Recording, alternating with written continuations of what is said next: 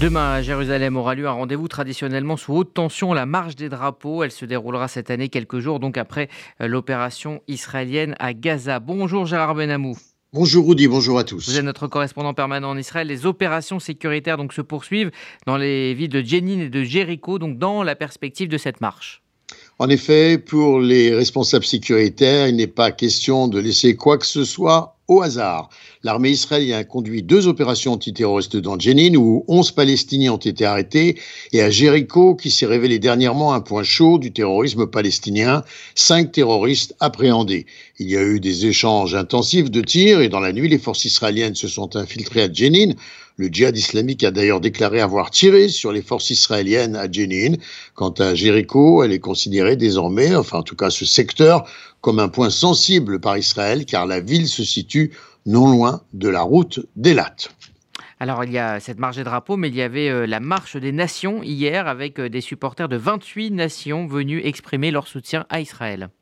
Oui, pour les 75 ans de l'État d'Israël, 2000 personnes ont marché pour Israël sur 2 kilomètres en portant des drapeaux et des ballons. On pouvait rencontrer des Américains et même des Chinois dans les mêmes rangs, mais également des Français, bien sûr. La, la marche a été créée en 2007, il faut le rappeler, par des descendants des anciens nazis, dont certains ont demandé pardon hier encore aux Juifs.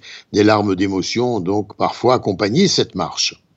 On parle maintenant de politique israélienne avec le député euh, Simcha Rothman, euh, député du parti euh, d'extrême droite Ationut Adatit, qui est aussi le président de la commission de la Constitution, du droit et de la justice. Eh bien, il a décidé de poursuivre la réforme du système judiciaire coûte que coûte. Et il a expliqué que la législation visant à renforcer le contrôle gouvernemental sur le processus de sélection des juges, notamment de la Haute Cour, un texte qui provoque d'ailleurs une forte opposition, traduite, comme vous le savez, par des manifestations massives et répétée jusqu'à présent durant 18 semaines, cette proposition de loi pourrait, malgré cette opposition, être approuvée. Elle a d'ores et déjà été examinée d'ailleurs en commission à la Knesset et elle est inscrite à l'ordre du jour au Parlement en vue de ses derniers votes en séance plénière. Elle serait pendant la session estivale de la Knesset, la coalition ne sera pas en mesure de survivre sans régler la question du système judiciaire, a averti Simcha Rothman. Et puis un moment euh, toujours important dans l'année israélienne, la Commission des finances a adopté euh, le budget 2023-2024 euh, et le soumet désormais au vote de la Knesset. Et ça n'est pas sans tension. La commission des finances de la Knesset a approuvé hier le budget biennal après un débat houleux qui a duré près de 15 heures. Le plan prévoit un budget de 484 et 514 milliards de shekels pour 2023 et 2024. Le budget sera soumis à la Knesset la semaine prochaine pour une série de lectures en même temps que le projet de loi sur les accords économiques qui l'accompagnent. Le projet de loi comprend également actuellement le fonds Arnona, des impôts locaux dont une partie serait détournée aux dépens de nombre de municipalités et en faveur des municipalités les plus démunies.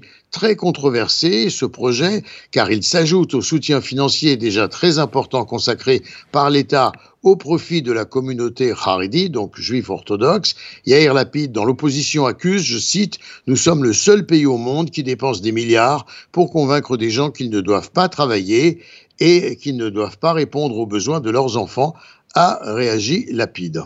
Et puis, euh, cette statistique, Israël a reculé de 20 ans dans l'alphabétisation depuis la crise Covid.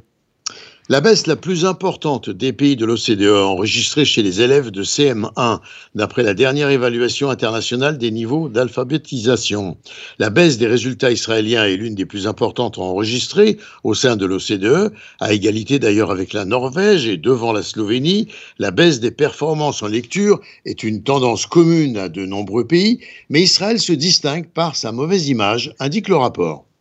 Et puis on avait euh, commencé cette chronique à Jérusalem, on la termine à Jérusalem avec les jardins botaniques de la capitale israélienne qui vont être l'objet euh, d'une rénovation majeure.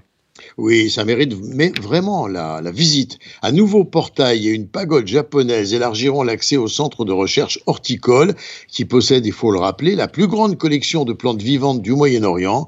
Les travaux de rénovation du pavillon d'entrée du jardin botanique de Jérusalem, situé dans le quartier de Givatram, ont débuté ce mois-ci. Ce pavillon permettra d'élargir l'accès et l'accessibilité aux centaines de milliers de visiteurs annuels d'Israël et d'outre-mer et de développer davantage les activités horticoles et de recherche des jardins.